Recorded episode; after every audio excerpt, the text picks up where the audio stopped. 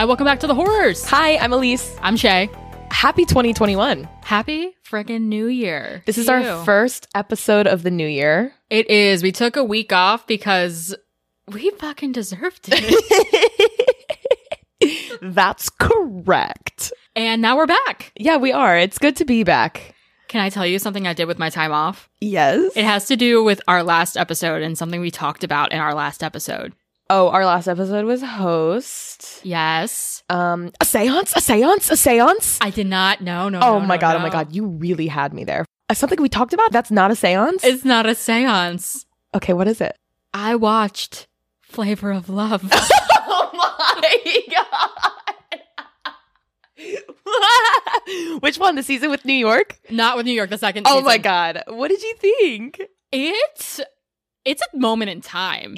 When was that? Like 2007? I don't know. All I remember looking up about this show is that he doesn't end up with the winner of this season. And I didn't get all the way through, to be fair. I got about four episodes in because it is my girlfriend's comfort show or one of them. So No we way. just, it is. She was like, you know what I really want to watch? I really want to watch that. I'm just like, you know, we just talked about that. And she's like, maybe you like implanted that memory in my head or something. But I watched a little bit of season two and now I've just been saying, you know what time it is around the house. Just I unironically. That is so funny. Where do you watch that? Like where did you get it? It's on Hulu. I'll be damned. Maybe I should take a trip down memory lane.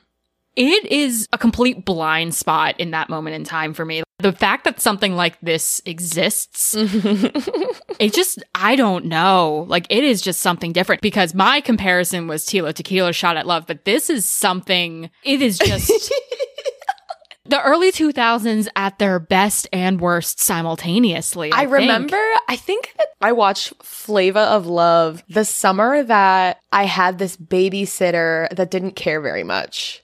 And so like my my parents so my parents both worked and we weren't old enough basically to stay home alone the whole day. And my parents had a babysitter whom we knew from like other places but she ended up not being very fun.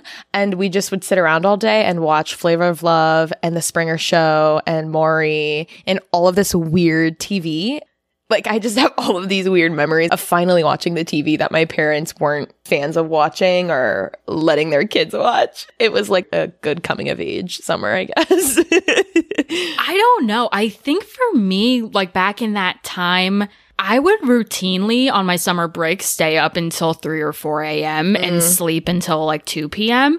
So I really had the late night gamut of just watching an entire season of a reality show that they were playing on like Oxygen or oh. something like that. For me, that was America's Next Top Model. That's precisely that. That's why I have an extensive knowledge of America's Next Top Model and the older seasons of Degrassi. Like, but Flavor of Love was a blind spot, and now I'm just really glad to be back in the loop. That man's clocks are something else. so big.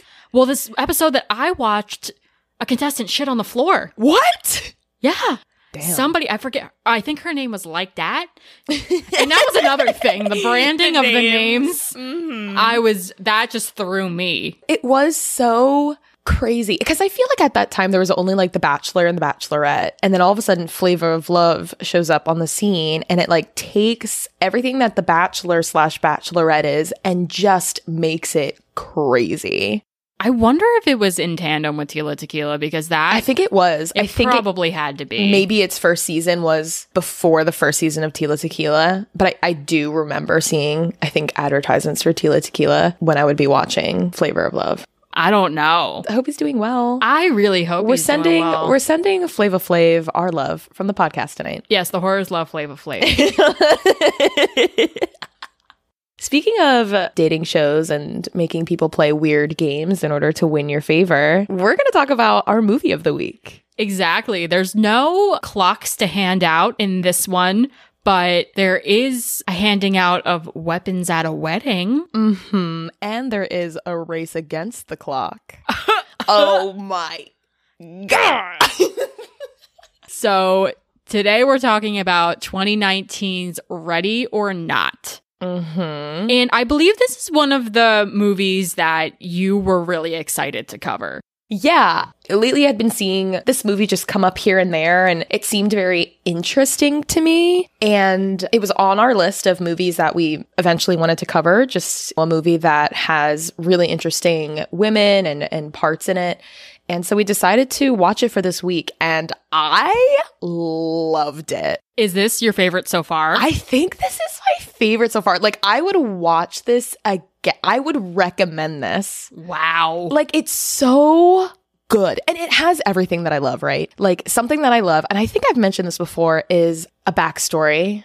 And the movie starts with a flashback, which, oh my God, am I obsessed with a flashback? A good flashback that ends up coming into play later. It's just so good. And I love the costuming. It's a comedy horror and it's actually funny. I love the characters and nothing is infuriating. Oh, there's one thing that I thought was really annoying, but everything was like smart. And I just think it was really, really good. And the final girl is capable as fuck. Yes, she is. And she's funny and she's sympathetic. I also am just partial because I fucking love Samara Weaving, who plays our leading lady Grace. She plays a lot of badass women in horror. Like she is in the babysitter films, which I definitely want to cover in, in another movie called Mayhem. And I mm. just think she is so funny, but she can be so intense and mm-hmm. so raw at the same time that watching her is just a treat. And there's actually a lot of ladies in this film to be talked about, really. Yeah, there are. And they're also different, which is fun. And yeah, Samara Weaving, this is the first film I think I've seen her in. And so I definitely think that it makes some of those other films you listed more appealing knowing that she'll be in them because I, I enjoyed watching her in this one so much. So let's talk about it. Okay, so the movie starts with a flashback, as I mentioned, and I love flashbacks. And we know it's a flashback because there's that sort of like, Sepia tone. yes, and the slight blur, right? As though you're looking through some sort of looking glass.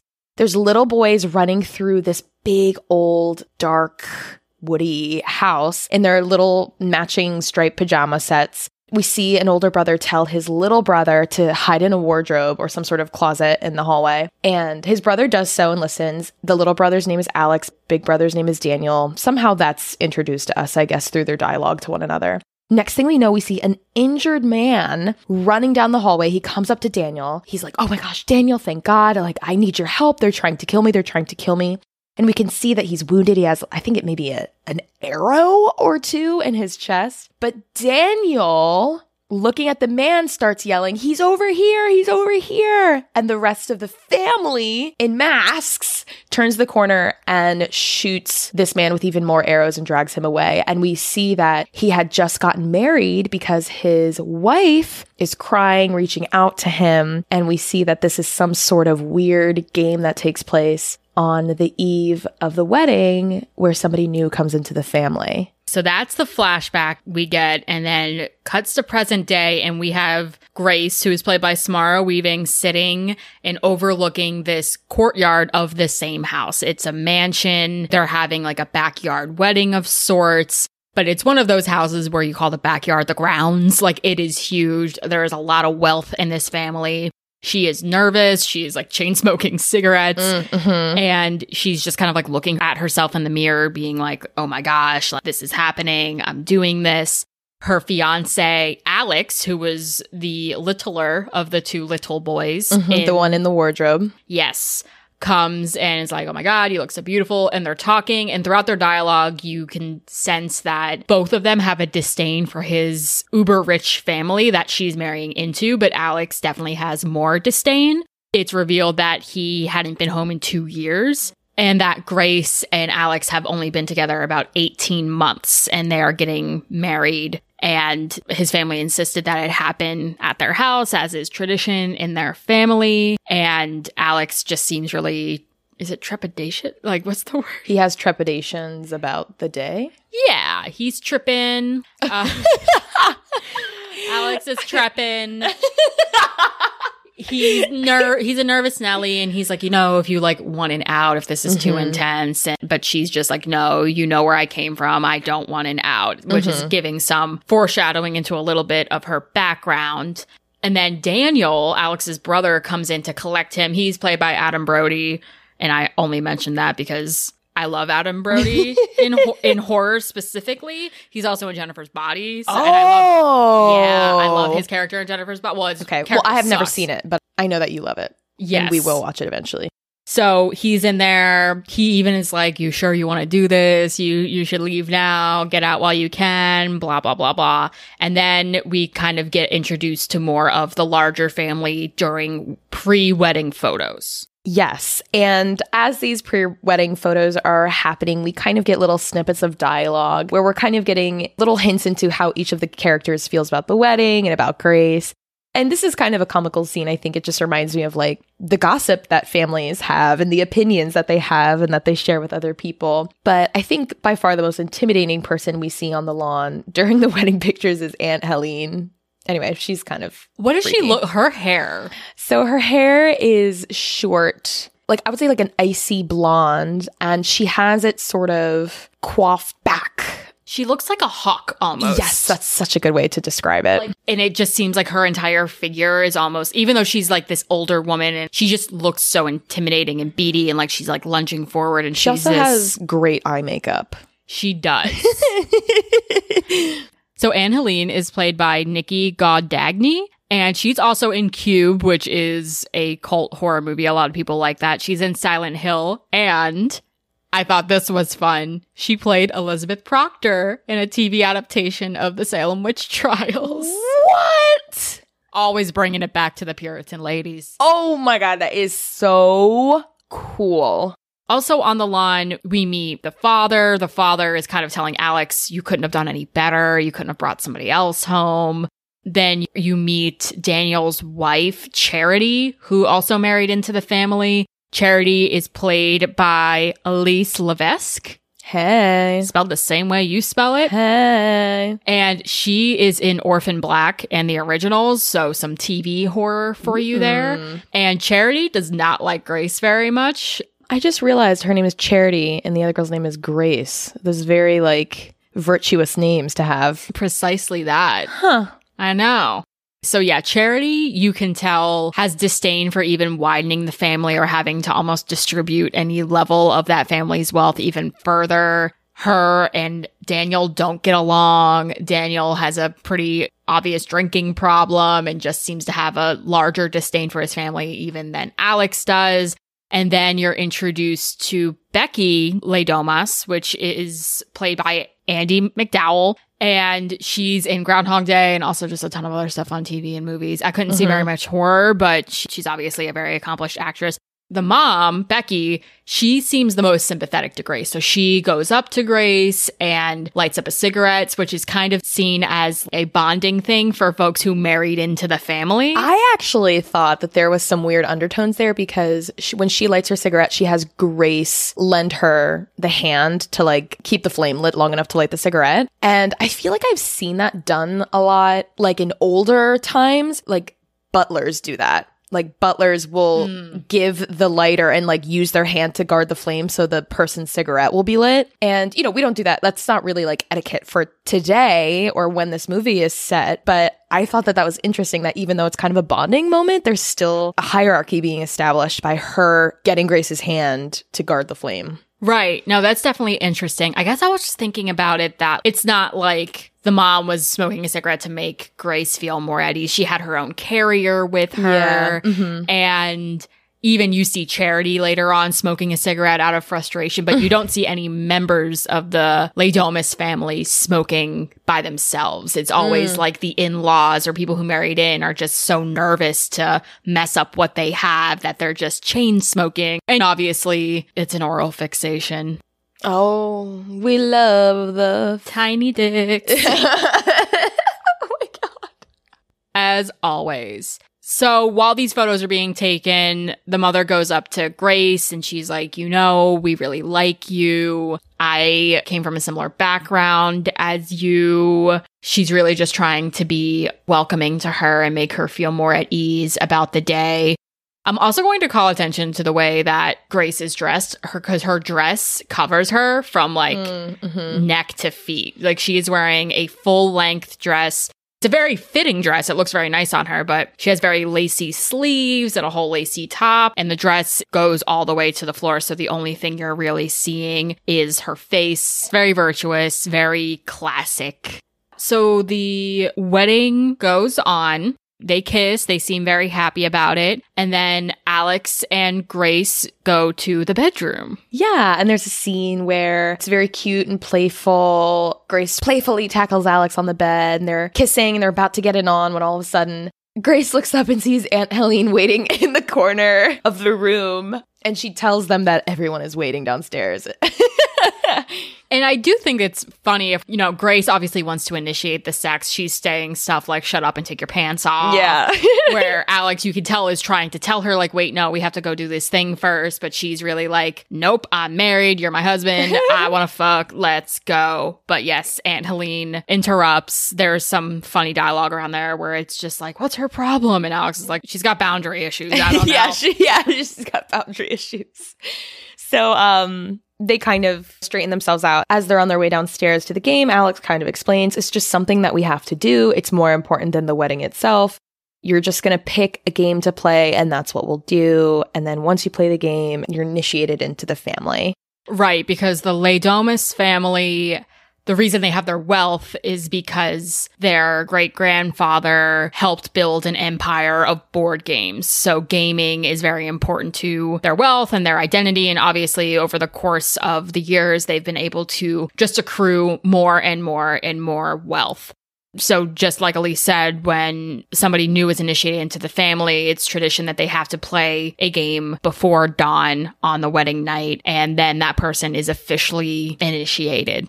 So Grace and Alex make it downstairs, and we see some familiar faces once again. Everyone is there, including Becky, the mother, and the father, and Emily, the sister, who is wild and crazy and makes me laugh. So Emily and Fitch miss the wedding. They're not even at the wedding. They because mm-hmm. you see Becky on the phone being like, "If you don't get here before midnight, I'm going to be oh, so mad at you." Uh huh. And they finally arrive, so Emily's the sister of Alex and Daniel, and she is married to Fitch, and Fitch just seems like a dumb man. He's just like, oh, we couldn't get the private jet out of the runway in time. And you know, I can't fly commercial anymore. Uh-huh. meanwhile, I was paying attention to the kids running around in the background because I think, like Elise said, or maybe I've seen this like two or three times. I really mm-hmm. like this movie. But it's funny because if you pay attention to what the boys are doing, they're wearing the masks from the beginning of the movie. Oh my God, I didn't even know that. And they're running around and they're being like, Mr. Le Bail's gonna get you. Like, if you listen to them, you can hear what they're yelling at each other.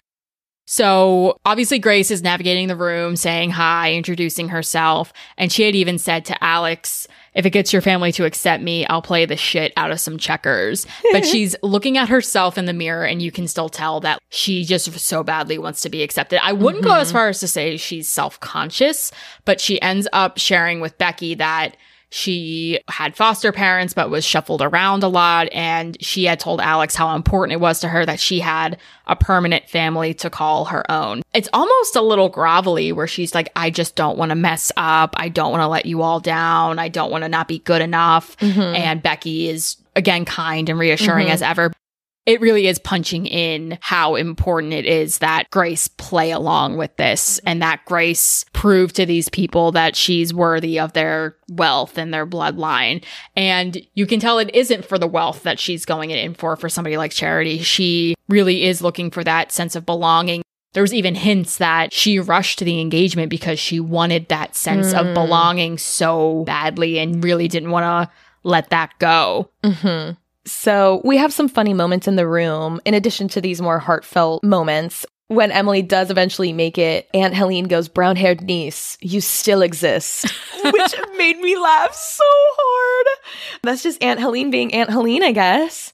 At this point, they've made it into the game room, which is a room in the house that Grace has never seen before, that I guess is only used on special occasions. And there are old weapons hanging on the walls. There are taxidermy animal heads and figures hanging in place different places and there's a big table in the center of the room the dad starts telling what's his name Tony. Thank you. Tony starts explaining the rules of the game and a little bit of the Le Domas family history. they all sit down around a round table and the patriarch of the family, Tony, produces this box of sorts. And he starts talking about how his great grandfather met a man named Mr. Le Bail on his travels as a sea merchant. And Mr. Le Bail ended up being a very generous benefactor, which allowed them to build their gaming empire and accrue their wealth because of that, they honor Mr. Le Bail anytime they extend the family. And this is why they really have to honor his memory by playing a game. And it's something that is done every single time that a new person enters the family. He's playing it like it was just this man who helped him out one time, and it's a lot of the reason for their wealth.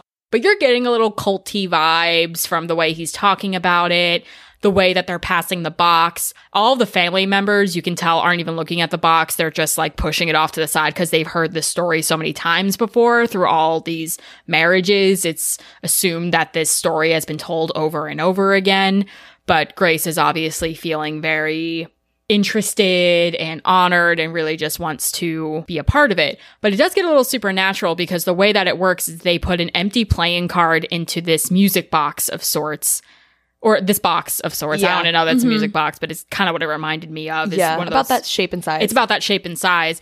And then the spirit of Mr. Le Bail will choose a game that the family plays. Grace doesn't have to win the game, but she just has to play the game. And by the end of that game, she will be officially part of the Les Domus empire. This is where I kind of want to talk a little bit about some of the research I found in Okay. terms of the names. So while we were watching this last night, we found what some of these names might mean because obviously like a last name like Les Domus seems a little entrenched in wealth and Le Bail like Mhm. what's the les what's the lace what's going on with with all of this so this is a horror movie podcast i don't think i'm spoiling anything by saying that mr le bail is up to no good and this family is up to no good well, Mr. Le Bail is pretty clearly the devil. le bail is an anagram for belial and it's also known as like another name for the devil or a demon of sorts i'm not sure if it's the devil itself or a demon but i'm guessing it's satan of, of, Mhm. so- of some degree there's also something about what domas means. So I got this from an article called The Devils and the Details of Ready or Not by Meagan Navarro. And she writes In ancient Rome, a domus was a specific type of house inhabited by the upper class. So that fits. Centuries ago, those with the surname Domus were typically laborers and farmers, which lines up with Tony's story of their ancestor who sold their family to the devil. But yeah, so anyway, Domus is essentially a laborer. So it kind of talks about how that family serves the devil. Like they are laborers for the devil. This story to me is very kind of like Devil and Tom Walker. I used to, a couple years ago, I taught this in my classes. It's a story by Washington Irving, and it's based on the Faust legend. The whole idea of somebody wants something, whether it's wisdom, like in the Faust legend, or wealth, like in The Devil and Tom Walker, and they strike a deal with the devil in order to get that thing, but of course have to live the rest of their lives serving the devil. And this seems like just a modern take on that, which I think is really cool because it really is a story that's hundreds of years old. Like this idea of what do you have to do to get what you most desire? No, that definitely fits. So Grace is excited. Tony places a card in, and then she has to just push a button, and then the card will reproduce and it will have the name written on it. So Grace does it, and everyone's excited to see what she has. And when she pulls it out, she pulls out hide and seek. Mm-hmm. And she laughs because it's kind of silly. She's going to play hide and seek with a bunch of adults. Yes, on her wedding night, Yes. in a wedding dress, but immediately the faces of everyone fall around the table. Like they are scared. That was not a good card to pull. And everyone looks at Alex because Alex knows exactly what it means Mhm. and why that card is bad. And the first thing Alex says is, Yeah, that's what we play. Those are the rules, right, Mm. dad? So Mhm. he's asserting that he is okay with it, or at least presuming that he's okay with it. Daniel seems very upset, and Grace, in this very tense moment, is just like, All right, well, let's toast to Mr. Le Bail, which she Ugh. doesn't even know what she's I toasting know. to. But essentially, what it is and how it's played is she is the only person that is going to hide, and everybody has to seek her and they have to find her before dawn. Otherwise, she wins. hmm So Tony puts on some weird music on the record player that I guess when the music is up, it will be time to go and search for Grace. So she is sent to, to go hide anywhere she wants in the house. This is another thing about the movie I like is it's very detail oriented. She even says, "Well, don't you have an advantage? You have security cameras." And Tony says, "No, we play this the old-fashioned way, the way my ancestors would have preferred." And he turns off the security cameras and of course, we see them after Grace leaves her room grab all of those old ancient weapons on the wall. So they really do take that whole quote unquote tradition aspect to heart. So Grace, she's kind of like sauntering around. She takes off her shoes to, so I guess they can't hear her clicking heels. And she goes upstairs and eventually she finds a dumbwaiter and gets inside. But of course, you know, we're scared because we know she's not taking this seriously. The and she's drunk. She's drunk, and with the background of this like very sing-songy tune about Yeah. hide and seek, each family member is being handed like a crossbow Yeah. or a musket or a bow and arrow, a rifle, and there's like a really awesome shot of the entire family, apart from Alex holding a weapon and just standing there waiting for the music to go up while Grace is singing to herself in this dumb waiter. Time's up, music stops, the family goes and they start looking for Grace. Everybody but Alex. Yeah, he stays in the room, which I guess is that customary, do you think? It seems like it might be customary. Or the mother just kind of says, Why don't you just stay here? She has Charity stay behind and guard the door. Right, because they don't want Alex interfering Yes. with the process. And as we've seen before, there's a bunch of quote servant hallways around the house, I guess, for back in the day to avoid having quote unquote the help being seen around the parties or around the upper class guests. They, they would have certain like hidden hallways that they could move around within to stay out of sight. We were already introduced to those before because this house is so old, and Alex has already shown Grace that these exist. So we see him leave the game room through one of those hallways, and we're obviously under the impression he's going to go help Grace. Charity goes in, and even when Charity enters to check in on Alex, she's very. She's flirtatious. oh, you thought flirtatious? I thought she was Oh. being like taunting. Oh, maybe. It could be a little bit of both. It could be. She enters and she's like, Alex, darling, would you like some company? yeah. so, like, it is flirty, but at the same time, it's malicious. Mm, Like the flirtation is supposed to be what's taunting him or like really rubbing salt in the wound. Yes. And also, while this family was guarding themselves, we do see that the two young sons of Emily are being put to bed by one of the help. So there's like three maids and one butler that we've seen that are kind of circulating throughout the evening. And they were being put to bed while all this was happening. But you get a shot that sees that the maid had fallen asleep while reading them a story, and one of the boys is out of bed and cycling throughout the house. So now there's a bunch of things going on. Yes. One, Georgie, one of the boys, is about the house and the maid needs to find him because there is a very adult game going on. Two, Alex has escaped through the back hallways and is looking for Grace. Three, Grace is hiding in a dumbwaiter. Four, the family is trying to kill Grace. it's revealed later that not every game is violent. This is the only game of the wedding night games that necessitates the bride being killed before dawn, but that is revealed a little bit later. There are a little like hints throughout the movie, like with the flashback and some of the chatter that's happening in the game room before Grace pulls her card. We put together the pieces for sure. So Grace exits the dumbwaiter. She's kind of like, fuck this. Yeah, I'm bored. sucks. Yeah. So she exits and she hears the maid looking for Georgie. So she's like hiding behind a wall and like peeking at her. And then a hand reaches out and grabs her, drags her into a room, and it's Alex. And Alex is being very severe with her. He's like, We need to grab our stuff. We need to go. We need to go right now. And she's like, Why? What's going on? We're just playing a game. We're just playing a game. All of a sudden, the maid starts entering the room. They're hiding behind a bed. And while the maid is looking for Georgie, she is shot in the fucking face. And miraculously, Grace stays quiet, just kind of like stunned into silence. And Alex is keeping her behind the bed, like trying to keep her calm. And the rest of the family comes in. And it turns out that Emily, well, Emily starts screaming, I got her, I got her, I got her. And then like they come in. And I think it's David who says, does she look like she's wearing a white wedding dress? Like, this isn't her at all. And of course, the family kind of has this awkward moment where they're like, oh, like she was one of my favorites. Like, this sucks. Emily, like, you killed the wrong person. Yes. And so begins the comedic arc that is Emily being the most unhinged character in this entire movie. She's the only one I didn't mention. Emily is played by Melanie Scrofano. So it's an ongoing theme of Emily being unstable and not being able to handle Yeah. any of her weaponry. Yes, she forgets her gun. She we see her doing copious amounts of cocaine. Oh, yes. Lots of cocaine, lots of pills. Yes, she's on so many things. So Daniel's like, all right, kid, let's go walk it off. Like she like bumped a knee and not just shot a maid through the fucking face. It's it's very funny. While they're trying to get the body out there, it is revealed through Aunt Helene being like, she needs to be alive for the ritual and we need to get her before dawn. You're only supposed to maim her. You're not supposed to kill her. So after obviously overhearing all of this, Grace turns to Alex and is like, what the fuck?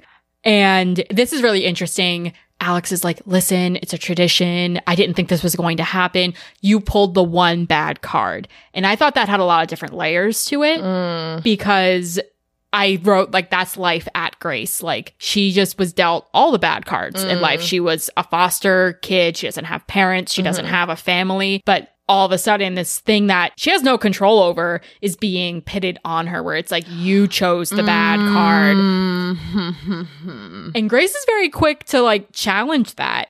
She's like, You're the one who knew what could happen. And that's where he goes to explain listen, if we didn't play the game, we both would die. If we were to go get married somewhere else, we both would have died the next day. It happened to my uncle. It happened to my cousin. It happened to this. This was the only way that both of us could stay alive and that we could be together. And she's still like, You're the one who brought me here. And he's like, Well, you wanted to get married. And she's like, Oh, and that's my fault for wanting to be married.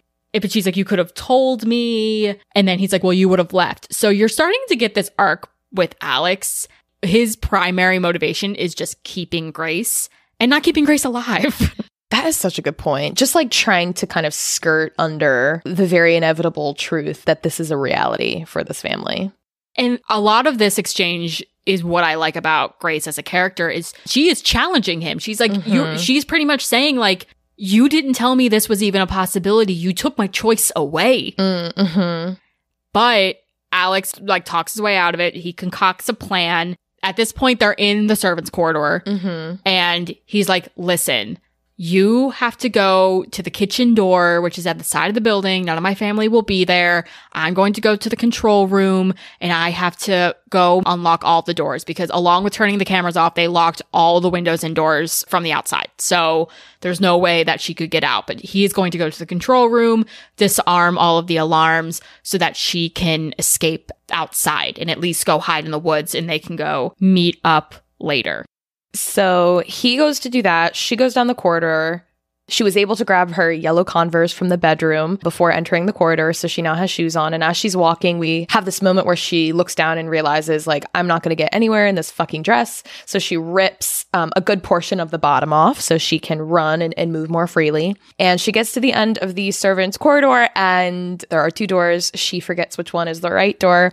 She chooses the wrong door and she ends up back out in the hallway, right where we see, I think, Tony and Aunt Helene It's Tony, Aunt Helene, Daniel, and Yeah. Emily. dealing with the body of the maid that was just killed. They start trying to shoot her. She's running away. First of all, there's a lot of comedy during this shootout Yeah. because, again, it's Emily shooting wildly. And the way that this is set up is Emily's at one end of the hallway. Aunt Helene, Daniel, and Tony and the body are at the other end of the hallway. Grace comes out in the middle of them. Mm-hmm. So Grace is too busy looking at them, and then gunfire rings out behind them, and they all drop to the floor, and Grace ends up running back and through another door. And meanwhile, all of Emily's family are like on the floor with their heads over their heads, and Tony's like, Emily, shoot for the center of gravity. you don't, what are you doing? And she's just like, I don't know what I'm doing. Like, she is a mess. she's a mess and she's unhinged, and, and she has the most, I think, like one of the most lethal weapons. Yeah, like they gave her a handgun, whereas it's funny because this is being intercut with her husband, Fitch, who is hiding in a bathroom and looking up YouTube tutorials on how to use his ancient crossbow. and there's just a lot of comedy there. Grace runs into a different den of sorts. Again, this is a mansion, so there's like rooms for fucking everything. And she's like pressed up against the wall that she came through the door in, and she's looking at the door she entered. But right next to her on the other side, there's another door, and Daniel just like walks in and looks like right at her. Mm. But yeah, they have a moment. Yeah, Grace is like, Daniel, you don't want to do this. Just like, let me go. We can see because we've been seeing this from the beginning, especially because he was the little boy in the beginning. We saw kind of rat out whoever that man was at that wedding. What would have been his uncle, I guess. Yeah, decades ago. So it is kind of a moment of like, will he do it again? But we also know that he's battling with alcohol abuse now and he seems he really has issues with his family. It doesn't seem like he's completely bought into what's going on. And he ends up saying, I'll give you a 10 second head start. And he starts counting and he counts for like longer than 10 seconds. Yeah, he's like one, one and a half, all of this. Yeah. This is where Grace ends up making her way to this kitchen area. But while she's doing that, he calls attention to the parlor that he's in. Charity runs in, and Charity's like gung ho for all of this. Like she is in it to win it. And Daniel's like, oh, she must have slipped away. You know, like being like, Mhm. whatever, showing that he doesn't give a shit. And he's like, well, yeah, you couldn't wait to sell your soul away. And Mm. this is where you learn. She's like, I'd rather be dead than lose all of this and go back to where I was. So you're getting hints that Becky and Charity and Grace all have like similar backgrounds where they seem to have been quote unquote saved from poverty because of their marriage into this family, but it came with this sacrifice that they kind of had to sell their soul to the devil, literally. Mhm. And Daniel hates himself for it, but Charity, it's like so proud of it. And it's like the best thing that she's ever done.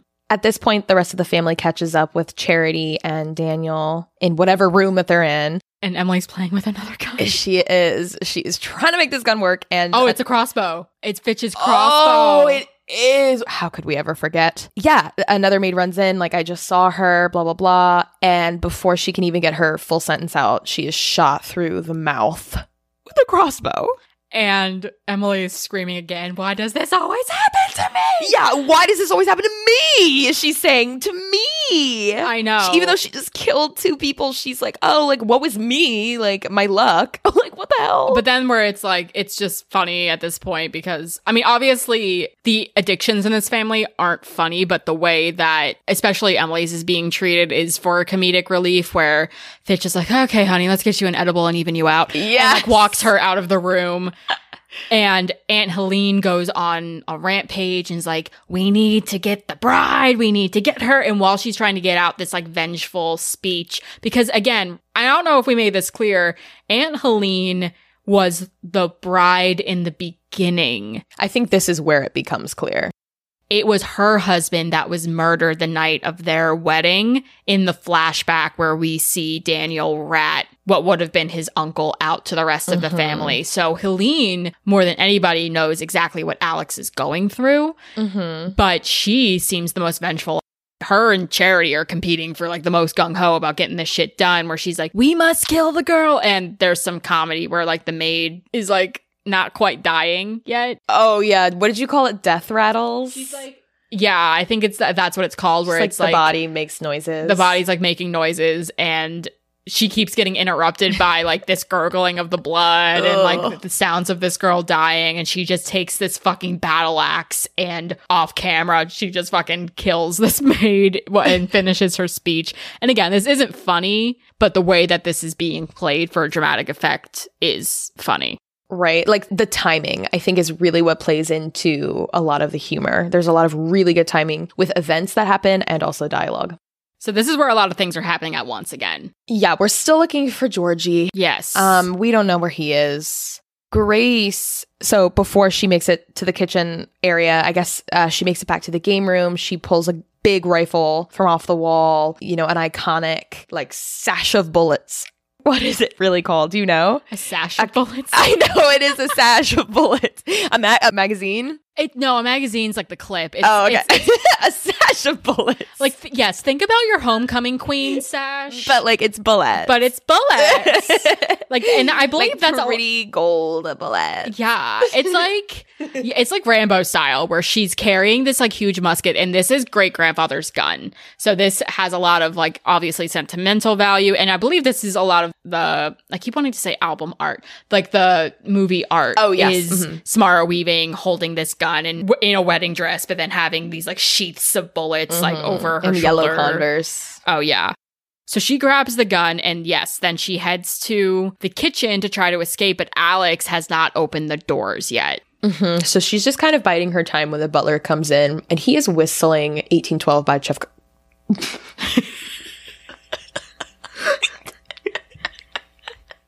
You were like ready to spit. That was not good by Tchaikovsky. so 1812 by Tchaikovsky. I'm pretty sure the song that's played in Inglourious Basterds when the theater blows up, or I feel like it's like the song that plays in every movie when there's like an explosion that's supposed to be like glorious. It's the song that's like da da da da da da da da da da. Oh, yeah. Da da da da da da da da. Um. Oh, is it the one that plays in V for Vendetta when Parliament blows up? Maybe it's both. I don't know. But the point is, he's whistling that. You know, as he's moving about the kitchen, I suppose it, he's making a cup of tea. Grace is trying to load her gun, but with, every time she like moves to try to load it, something clicks as she's trying to put a bullet in. The butler hears and he tries to look for her a couple times, but he never seems alarmed. And later, finally, she gets up. She tries to make it for the door and tries to fire at him to get out of the way because this is when Alex has finally unlocked everything. We can kind of see the lighting change and that we hear the latch undo itself. And he doesn't get out of the way. She fires, but nothing comes out of the gun. And he's like, Those bullets are for decoration only. A note about the bullets too is we had some funny conversations about Oh, like, yeah. Holy shit. Yeah. These are like the biggest bullets They're so big. where was it you who was like that looks like a tampon and then no, I said it looks like a dick. It looks like the average size of a penis. oh you're about to be controversial now when you're saying fucking average. I have no intimate knowledge of what average is. I guess maybe it was a little bit smaller than. I think Shay was the one that said it looks like a tampon. It just looks so big. yes, I said it looks like a tampon, and also all of us were just like, "Oh my god!" like, it's just like, but these bullets are huge. They're like so big. we were kind of joking. It was just like, of course, she has the weapon with the biggest big dick energy, where everyone else Mhm. has these like teeny tiny skinny arrows and like these baby these baby short muskets, and she's got this like long, you know, like dominant gun, but of course, it doesn't go off. Right. So then there is a scuffle between the butler and Grace, and she ends up grabbing the now hot tea kettle from the stove and whacking him upside the face with it. So he's covered in boiling water on top of being hit with a kettle, and she makes her escape. So Grace hits him with the water and then retreats somewhere into the house. We don't necessarily see where she is. But what we do see is Alex in the control room and he had locked it and now he has disabled the locks. So now all of the windows and doors are unlocked in the room. His father and brother are trying really hard to get into the control room. They realize that Alex has been in there. So Alex takes a fire extinguisher and destroys the entire security system. And there had been a previous conversation with Tony and some of the other members of the family where they were deciding whether or not they should go turn on the security cameras anyway, because, you know, the night was turning into di- a disaster. Two maids down. What are they going to do? They have to get this girl. It's like really taking longer than usual to get her and perform the ceremony, which I thought was interesting. Like this whole dialogue of picking and choosing traditions like at first there was this whole like nope this is how we do it this is how we do it and then all of a sudden when you know the favor turns or events aren't playing according to plan we have this picking and choosing what's going to happen well what can we get away with i loved that because we see that so much I think it's a fun play on religion, knowing that this family worships the devil. yeah that's so true Because it's funny because all of a sudden they're having this conversation. So this is shortly after they killed the second maid, and the family is using all of these like old weaponry. But then someone's like, "Well, what about the masks?" And he's like, "Oh, well, that was Dad's idea. It was the '80s." yeah But exactly, then it was like, "Oh, but." Why shouldn't we use the cameras? It's not great grandfather's fault that cameras weren't a thing back then. Like, Mhm. would he want us to use all the weapons of our disposal? And that's when Aunt Helene's like, pick and choose, pick and choose. All you do is pick and choose. But I think that speaks to people who exhibit blind faith in their religion, where, Or blind faith in their family. For, yeah, precisely that. Because a lot of the time, like, even if you're looking at religion, if you follow things to the T, like, a lot of the things that are in religious texts, like, they weren't written about right now. They were written about forever ago. Same way that the Second Amendment wasn't written with fucking machine guns in mind. It was written about muskets in mind. But again, you kind of see this family having to like adapt. They want to turn the cameras on, but Alex at this point has destroyed the entire surveillance system. Before that, you see Daniel again continue to falter with his beliefs in this because Alex gets the upper hand on Tony, the dad, and almost strangles him to death. Oh, that's right. Oh, that was intense. He almost kills him. Some He wa- patricide. Exactly. He wants to kill him, and Daniel almost lets him. Mm, And it's Alex who decides at the end, like, he lets him go. Daniel doesn't even stop him. Daniel's like, listen, we'll get her out. Don't worry about it. Almost being like he's going to be on his side. And then Tony regains consciousness and is the one that knocks out Alex. But Right. even Tony's like, whose side are you on? Mhm. And but Daniel's like, I got him to stop, didn't I? So he's playing a little bit of both sides of We- that loyalty, It's but so also good because we do not know. We do not know. It's like we think we see goodness, but then he doesn't flinch when his dad knocks his brother unconscious. It's like so twisted. At this point, Grace is still in the house. She's trying to get out of the house, but it is proving to be an issue. And she sees another dumbwaiter and she goes to get in it. But when she opens it up, somebody's already in there and it's another maid. She is like, What's going on? We could tell that she's hiding out because she's scared because she's probably hearing all this violence.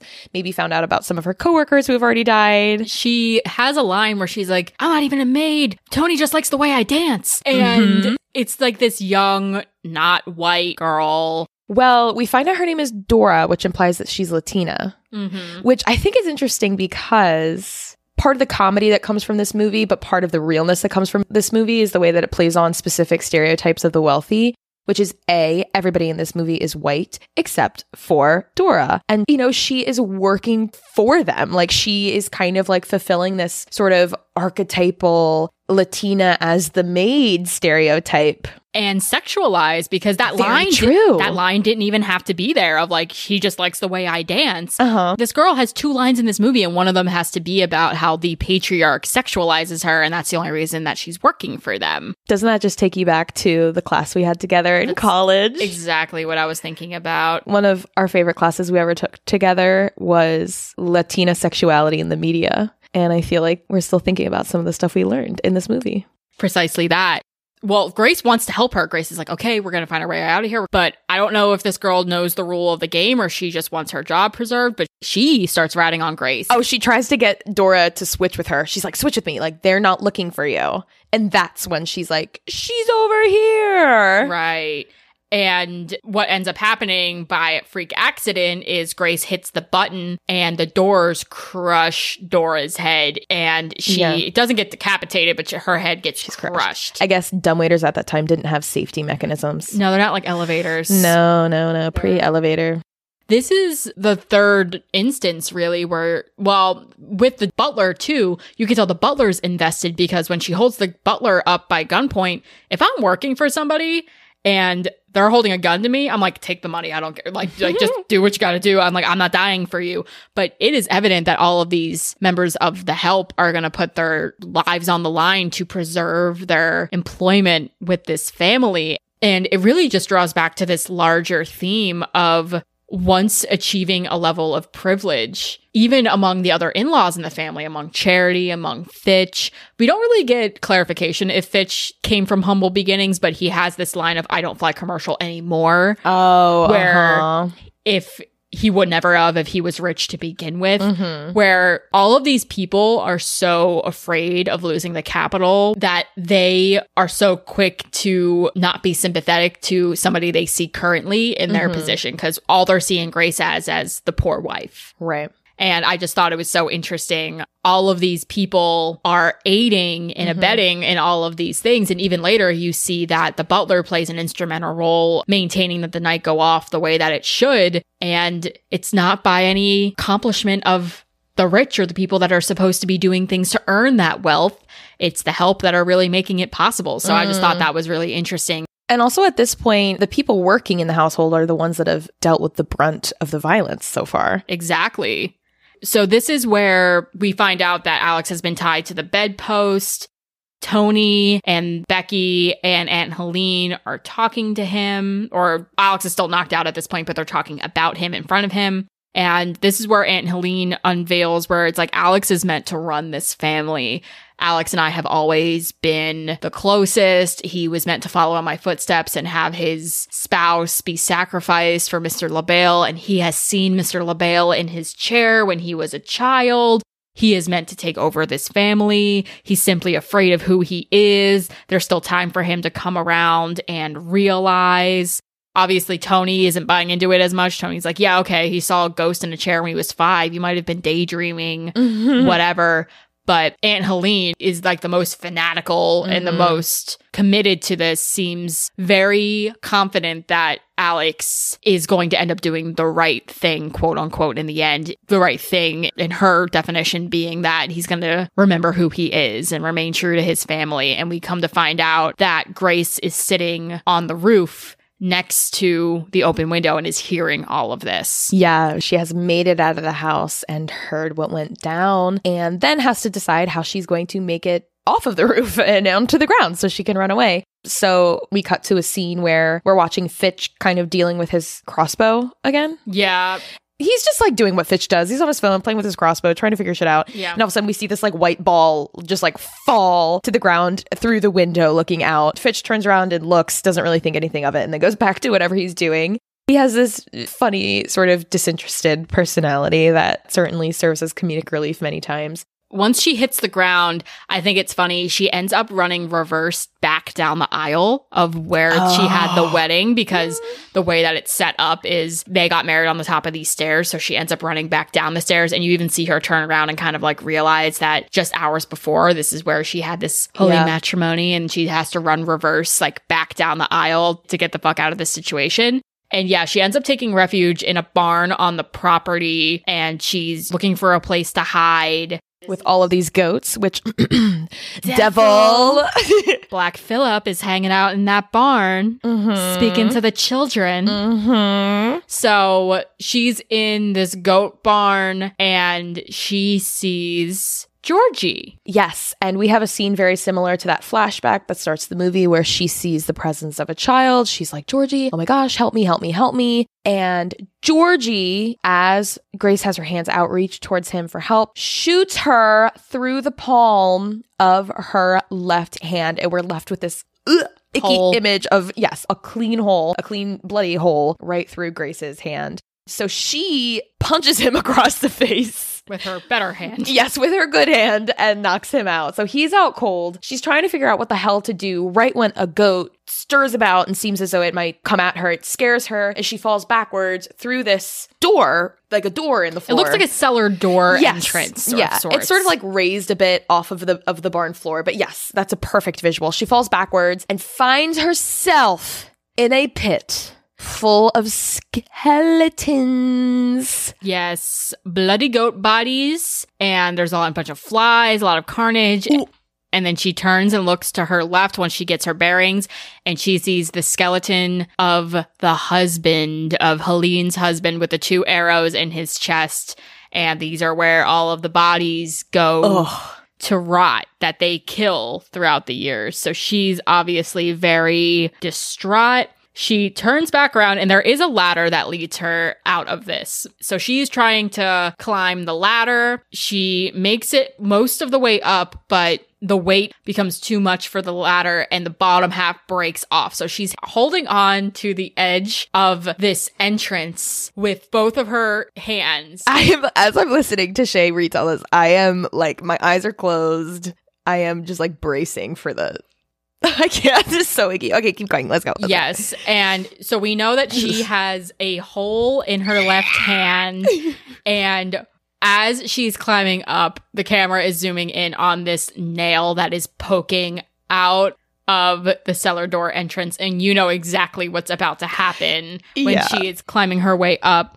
She is about to fall, about to fall. She's holding on by one hand and she brings her injured hand up to help anchor herself and she sticks her hand through the nail and Oh, she God. is in a lot a lot of pain but it serves as the anchor Yeah, it actually helps her get out of there. It- she needs to pull up and she yeah it's it's a good moment of oh, gore for Oh, It sure is- It's pretty awful, but I guess it's it's good that the you know it's not like the nail impaled her. There was already like a huge hole in her hand, right? So. but then i think it was you who were just like oh it's a hand job Oh yeah, i was like that was not what i was thinking about I but was just being stupid, but yeah, yeah, yeah, yeah. but The hand job of death. um, but yeah, so Got she nailed. she gets herself out of there. She pulls off uh, one of her lacy wedding dress sleeves to sort of tie the wound, and she makes a break across the lawn to try to continue her escape. She's got to get out of there. And we see Charity on one of the back decks. She's smoking a cigarette. She sees Grace running through the lawn, so she goes back and alerts the rest of the family. Well, after trying to shoot her, which is actually funny because she has a bow and arrow of sorts, and when she tries to shoot it, it looks like a child's toy, just sort of like boinking off of into the night. So she doesn't even get close. The arrow doesn't even go nearly far enough. So then she has to go back in and get the others. like Elise said, she is tearing her dress left, right, and center. And obviously, throughout the night, she is going from this very white dress. Is now red. It is missing four inches or so off the bottom. She's wearing Converse. She is missing a sleeve and her dress is further torn when she reaches like it's like a gridiron fence of sorts. It's got kind of like the jail bar slat. She ends up pulling one of them loose and she drags her body in Mm. between two of them and the friction takes some skin off of her back and rips Well, her she's dress more literally like impaled slightly. she tries to flag down a car that's driving by and they're just like, get out of the fucking road. And she lets off this string of curse words and is like, fucking rich people. and she's like letting out every guttural scream and curse that she can. Like she is just so fucking done and frustrated. Earlier, I mentioned that there's one part of the movie that frustrates me, and that's the part of the movie that frustrates me Mm. when the people don't pull over. And it's not because it doesn't serve the plot, it certainly serves the plot, but it's just so frustrating. I mean, but also think about the true crime side of your brain where you see like this bloody, Bride. raving individual on the side of the road in the middle of the night. Like, are you stopping? I don't know. Well, I would like to think that I would. I mean, she's yelling for help. Clearly, shit's fucked. So she goes running off into the woods, and this is where we're taken back to the family a little bit. You get a good scene of Daniel and Emily. They are tossing out the bodies of the maids in the goat barn. It was their job to dispose of the bodies, and there's some conversation between the two of them about the situation that they're in. And Emily was like, Well, you were alive for the first time this happened. Like, is this for real? Do we have anything to be afraid of? Like, how is Alex throughout all of this?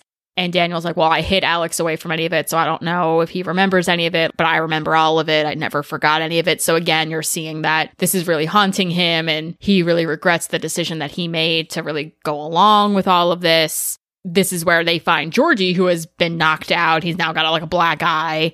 And Georgie reveals, like, I saw the lady in here and I shot her, but she got away. And Emily's like, I'm so proud of you, honey. And Mhm. Daniel like looks at her and is like, fuck, like I'm really the only one that is questioning, or I'm really the only one that is with Alex on this one and just wants to get the fuck out. Because again, Alex wasn't aiding and abetting to this. Like he left the family because he didn't want to be a part of this whole situation. He was only brought back, which I believe he blames on Grace's insistence because she wanted to be married so bad. And- Mm. And that's, I think, the logic that we're being presented with. But Daniel definitely is complicit, but hates every second of it.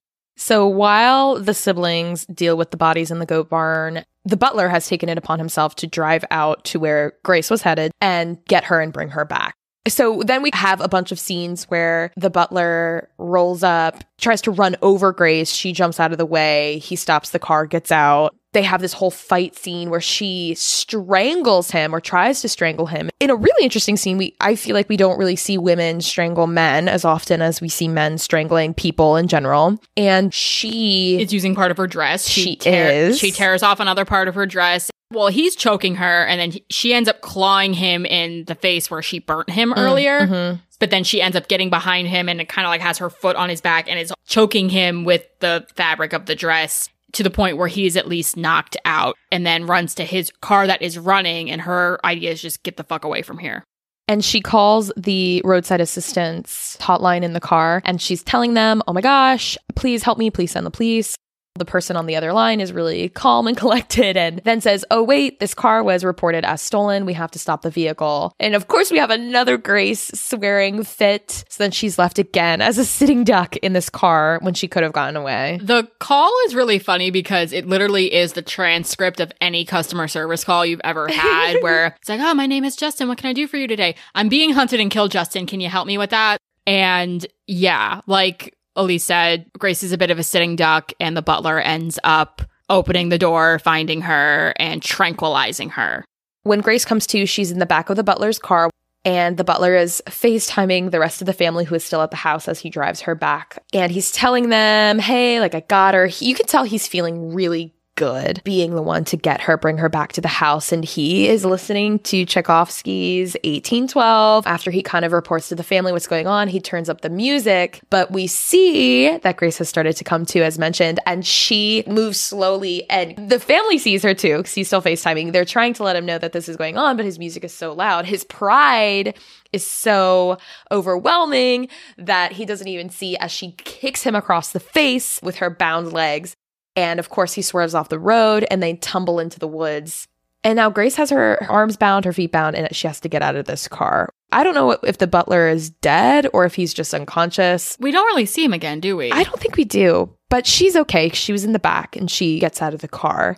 She finds her way out of the car, but she runs right into Daniel with a gun. And again, she tries to be like, listen, you're a good guy. Alex loves you so much. He would never forgive you if you killed me, really laying it on thick.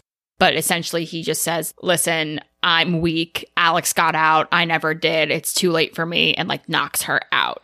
Meanwhile, Alex has woken up and has been trying to work his way through the banister with the metal of the handcuffs. And then his mom comes in. So he stops. Him and the mom have a conversation where he's like, If you hurt her, I will kill you. And she's like, Well, then I'm dead either way, aren't I? And, you know, you could tell that he's really trying to play on her sympathies, but she's unbudging with this and really is under the impression that this needs to happen. Otherwise, they all will die. She's like, I have to protect my family. This is me protecting my family. But then she's really trying to be like, well, why did you leave? Why did you leave us? And he's like, I don't know, mom. Something about slicing the throats of goats and chanting to Satan just didn't seem so normal to me, but it scared me how normal it did seem. And I mm. knew I needed to get away from you. He says, you'll do pretty much anything if your family says it's okay. Mm-hmm. And I thought that line was pretty powerful. This is where he pretty much tries to underline, like, no, fuck you. Like, what you're doing is wrong. He says, if it comes down to you or her, I'm choosing her. And she says, You don't believe that. And I don't believe a girl that has known you for a year and a half knows you better than I do and mm. walks away. and you could tell that plants some seeds of doubt in his head. But nonetheless, he is continuing to try to break free from the banister. Mm-hmm. But then the perspective is switched back to Grace, who is waking up from her little knockout slumber. And she is tied to a pentagram on the table. Yeah, the rest of the family, without Alex, obviously, is standing around her. We can tell that some sort of ritual is going to take place. They're wearing robes, they're chanting. hmm And I remember what happens the second time, spoiler, but what I forget how she gets out of this one. So essentially, what's happening is Tony is speaking in tongues. He Yeah. has this dagger. But while this is happening, they are passing around like this chalice in which they're all drinking from. We don't know if it's blood. Oh, that's right. we don't know if it's blood. We don't know if it's Goat's blood? I, it could be goat's blood. I, we kind of get the impression that's what it is because Fitch takes a sip and is like, oh, like, like gagging a little bit. But they're all wearing the robes and they're all passing it around. And then Tony lifts up the dagger and is about to stab Grace in the heart, but then he spits up blood and all of them start spitting up blood. And again, we don't know if it's their blood or if it's like the blood that they just That's probably what it is. consumed, but they're all getting sick. And Daniel starts untying Grace. Uh-huh. And she's just like, What did you do? He drugged them, essentially. Yeah. And she's like, You killed them for me? And he's like, No, they'll shit weird for a week, but that's about it. I looked it up. Yeah.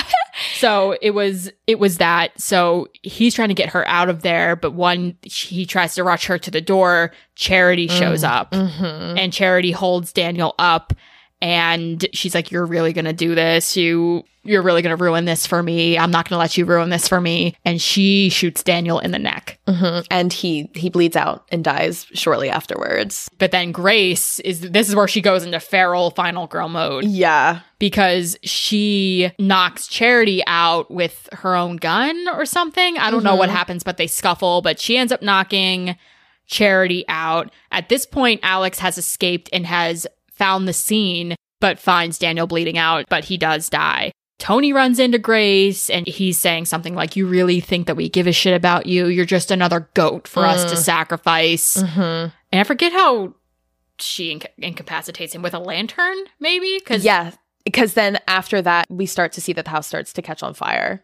Yes, she knocks him out with a. Again, she is just taking out Le Honestly, Domas's left and right. It's it's honestly it's really hard to keep it straight. Like not in a bad way, not in a bad way. Like at this point, like I had long ago in my viewing experience stopped taking notes because I was so entranced with what was going on. I just was like, I can't, I can't do both. I can't do both. I, I have to watch. And it, I've only seen this once and I would really like to see it again. I have a couple people that I have already recommended this to and that I want to watch it with.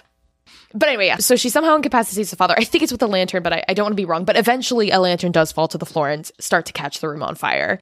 And then this is where there's a showdown between Becky, the mom, and Grace. Oh, shit! Becky goes off where it's just like, I'm not going to kill my family for you. And she says to Grace, You don't deserve a family. And Oof. Becky starts choking Grace out, throws her on the floor, is choking her, is choking her. And then Grace is able to pull the table runner Mm-hmm. and that gets the music box or the the card box Mhm. in her possession and she's able to whack Becky over the head and then at this point Grace is like fuck your family and kills her with the music box by just smashing her skull over and over and over again. I feel like Becky was like Grace's biggest disappointment. Yeah, Becky broke her heart the most. I, I think so. aside from what's about to happen. They had like these beautiful moments. Becky was the one that was on Grace's side. Not to say that Alex wasn't, but it seemed like Becky was really going to be the family member that Grace got to gain through this marriage. And The mom, the parent Yeah. that she never had. Mm-hmm. and I think that explains like the, the anger, like beating her. Like that's so intimate. but Alex walks in and watches Grace kill his mom. And Mm. I don't know if it's clear if he thinks that she also killed Daniel because Charity's still knocked out at this point. Oh, that's a good point. He might. He might think that she Because why would he think Charity killed him? Exactly. Oh, shit. So you have that context in mind. And, you know, he comes toward her and like reaches out to caress her face and she steps away. Mm-hmm. And he guilts her and he's just like, You won't be with me after this, will you? And again, it mm. is so selfish. It is so Yeah. about him and his mm-hmm. possession of her. And again, she's shell shocked. Like she's just killed Oh, somebody.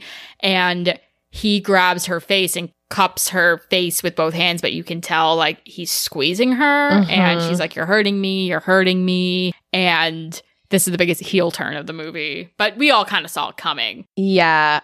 I only saw it coming very, very shortly before it, it came. But basically, after we have a couple lines, you're hurting me, he yells, still looking at her square in the face, She's in here. And then puts her in like a chokehold Uh-huh. and holds her still as she's screaming and writhing. And his family floods in and they all discover that she has killed the mom. And I didn't appreciate how, like, as soon as everyone sees the mom, everything kind of stops for a second. Like Tony's facade drops, Helene's Mhm. facade drops. It's almost like once the matriarch of the family has fallen, like Mhm. everyone kind of has to like stop and recognize Mhm. it. But yes, Alex indeed chose his family over Grace and sold her out.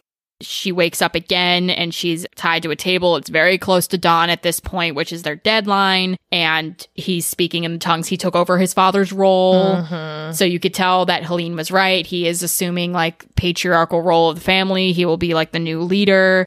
They start yelling, Hail Satan, Hail Satan Mhm. and he goes to bring the dagger down but she digs her nails into like a wound in the father's hand. Mm-hmm. And that allows her to only get the dagger in her shoulder and not her chest. Yes. And then causes confusion. And then she pulls the dagger out of her shoulder and is yes. like ferally screaming and like waving the dagger around and like being like, no, no, no, no, you're not Mhm. getting me, you're not getting me. And that's when Helene notices that dawn has come and the sun is rising, and they did not complete their task in a timely manner. So she has her very dramatic dialogue where she's like, We couldn't do it, we couldn't do it. Um, She flings open the curtains. Yes, it's so wild. And everybody sort of waits because this is when they're supposed to die, but nothing happens. Yeah, one by one, you see like everyone has like braced themselves. Fitch opens one eye and Emily opens one eye, and the dad like comes up from under the table. And Fitch, I think, is like, so it was bullshit. and everyone's just like, oh my God. And then they're all looking at Grace, and Grace is looking at them like, no shit, you crazies. Like, Uh-huh. I knew this was fake, whatever. Well, Fitch is like, well, what are we going to do about her? Mhm, yeah, 'cause she knows a lot now. she knows too much now. And then Helene like picks up her battle axe and is like, the girl still dies.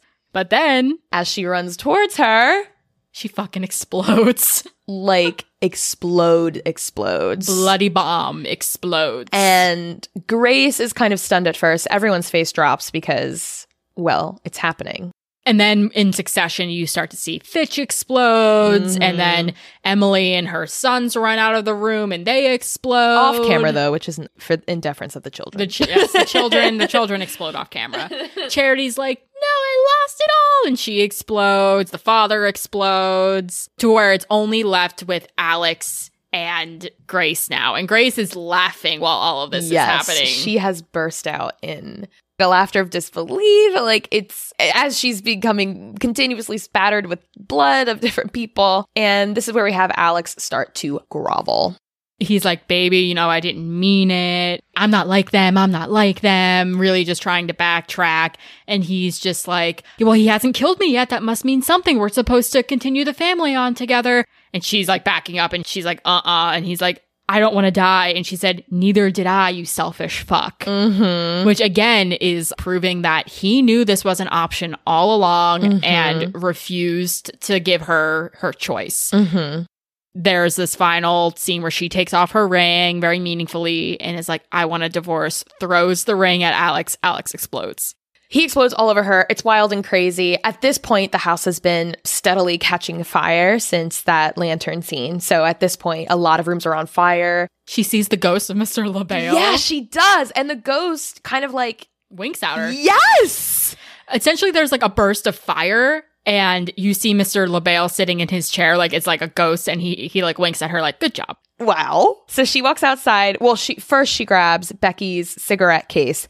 Then she walks outside, lights herself a cigarette as we hear sirens off screen and paramedic asks her what happened and she responds in-laws. And then the movie cuts. But it's a really good scene of them like zooming up on her face. Like she is not upset. She is not sad. She is just so like fucking done and indifferent. It's just a masterfully done like final mic drop scene. And then that's how the movie ends. and I just loved it. It's so it's I can't speak highly enough of this movie. I know a lot of people held this in high regard in terms of their favorite movies of Mhm. 2019 just because it's just a horror comedy that just does everything right. I think the thing that I liked about it the most is that it didn't really rely too much on gore comedy. Like there were a couple like gory Besides the exploding bodies. well, the exploding bodies was one, but that was so over the top. Mhm. It's like it's once they started exploding, it was just like a red mist. Do you know what I mean? Well, there were a couple chunks of things that like fell from the ceiling. Or the death gurgles, but I feel like there were just so many other like genuinely funny things like dialogue and timing, like I mentioned. And I don't know, I just appreciated that. Like it wasn't a horror comedy that relied on one type of comedy. It actually had really funny things in it. Also, I thought it was interesting that Alex exploded after she took off the wedding ring. Mhm. Because I guess if she, like, I guess that's the thing. Like, if she was in the balance in regards to what family she belonged to, right? She had to play this game to be initiated, then I guess he would be in the balance of what family he belonged to, maybe. Well, he's still related by blood. And same with like how Emily's sons exploded. Well, they were innocent. I mean, they're kids. You can't really hold them accountable. And there was even a scene like back then that kind of showed that they would still be complicit because Daniel, when he was in the barn with Emily, was saying, like, we all deserve to die. And Emily was like, my sons don't deserve to die.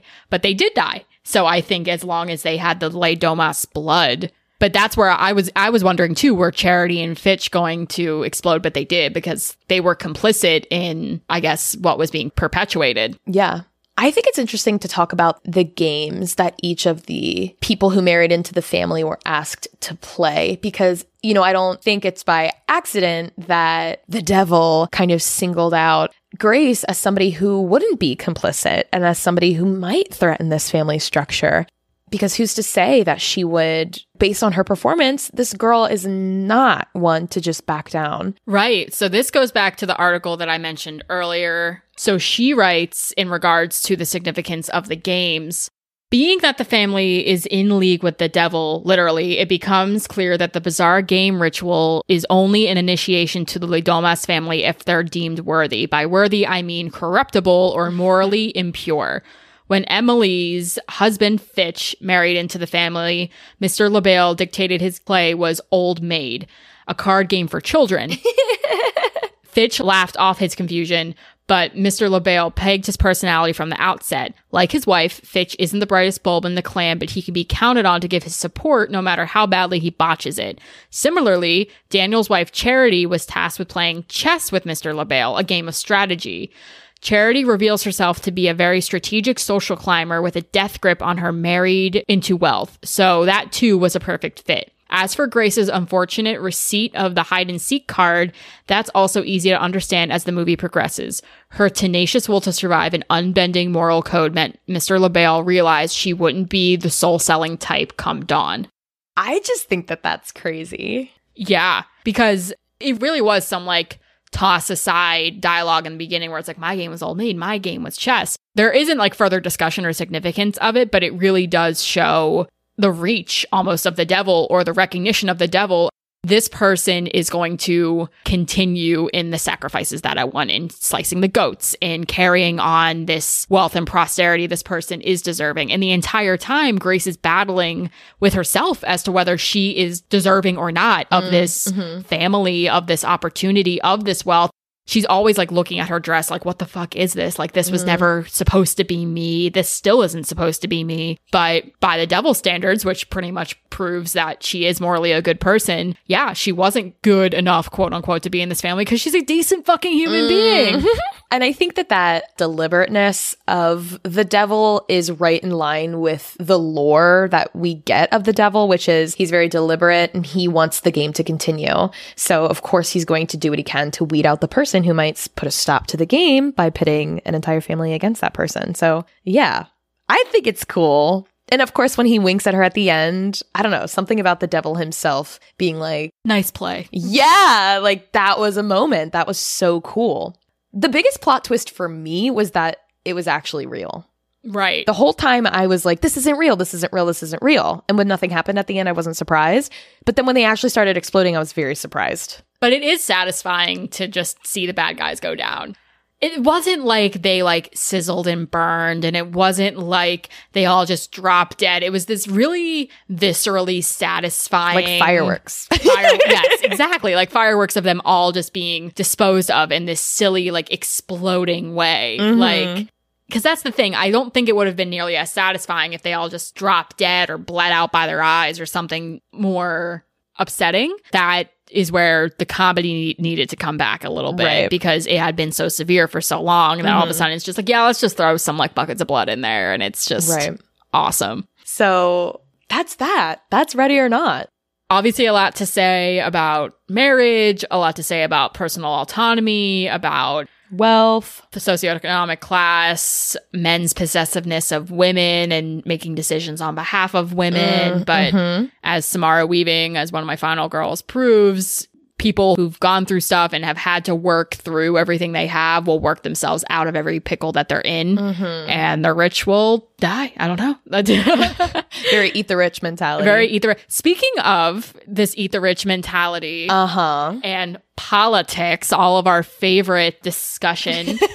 Next week, we are going to be discussing The Hunt. And that is in honor of the inauguration that's coming up. So to kind of keep in the political theme of the time. Yes, it will be debuting on Inauguration Day, assuming there isn't a coup or another threat of democracy between now and then, which there likely will be, knowing Mhm. who's in office. But either way, The Hunt is another horror comedy and it's satirical, but it's a commentary. Okay. and it's about progressives or Democrats that go on a hunting ground and kill Republicans. I have no idea how this is going to go. I think I'm going to go into it blind and just like let that be the only thing I know. I really don't know much about it, but we just So know you we haven't seen it? No, I have not seen this one. It definitely seems like the kind of movie that, even though progressives are hunting conservatives, it definitely seems like the kind of movie that's going to come for both sides. oh, 100%. percent Mhm. And I think that'll be very interesting. I haven't heard much about it either way, so we're really going to both be going into this blind, but I think it'll be a nice, lighthearted backdrop to what is hopefully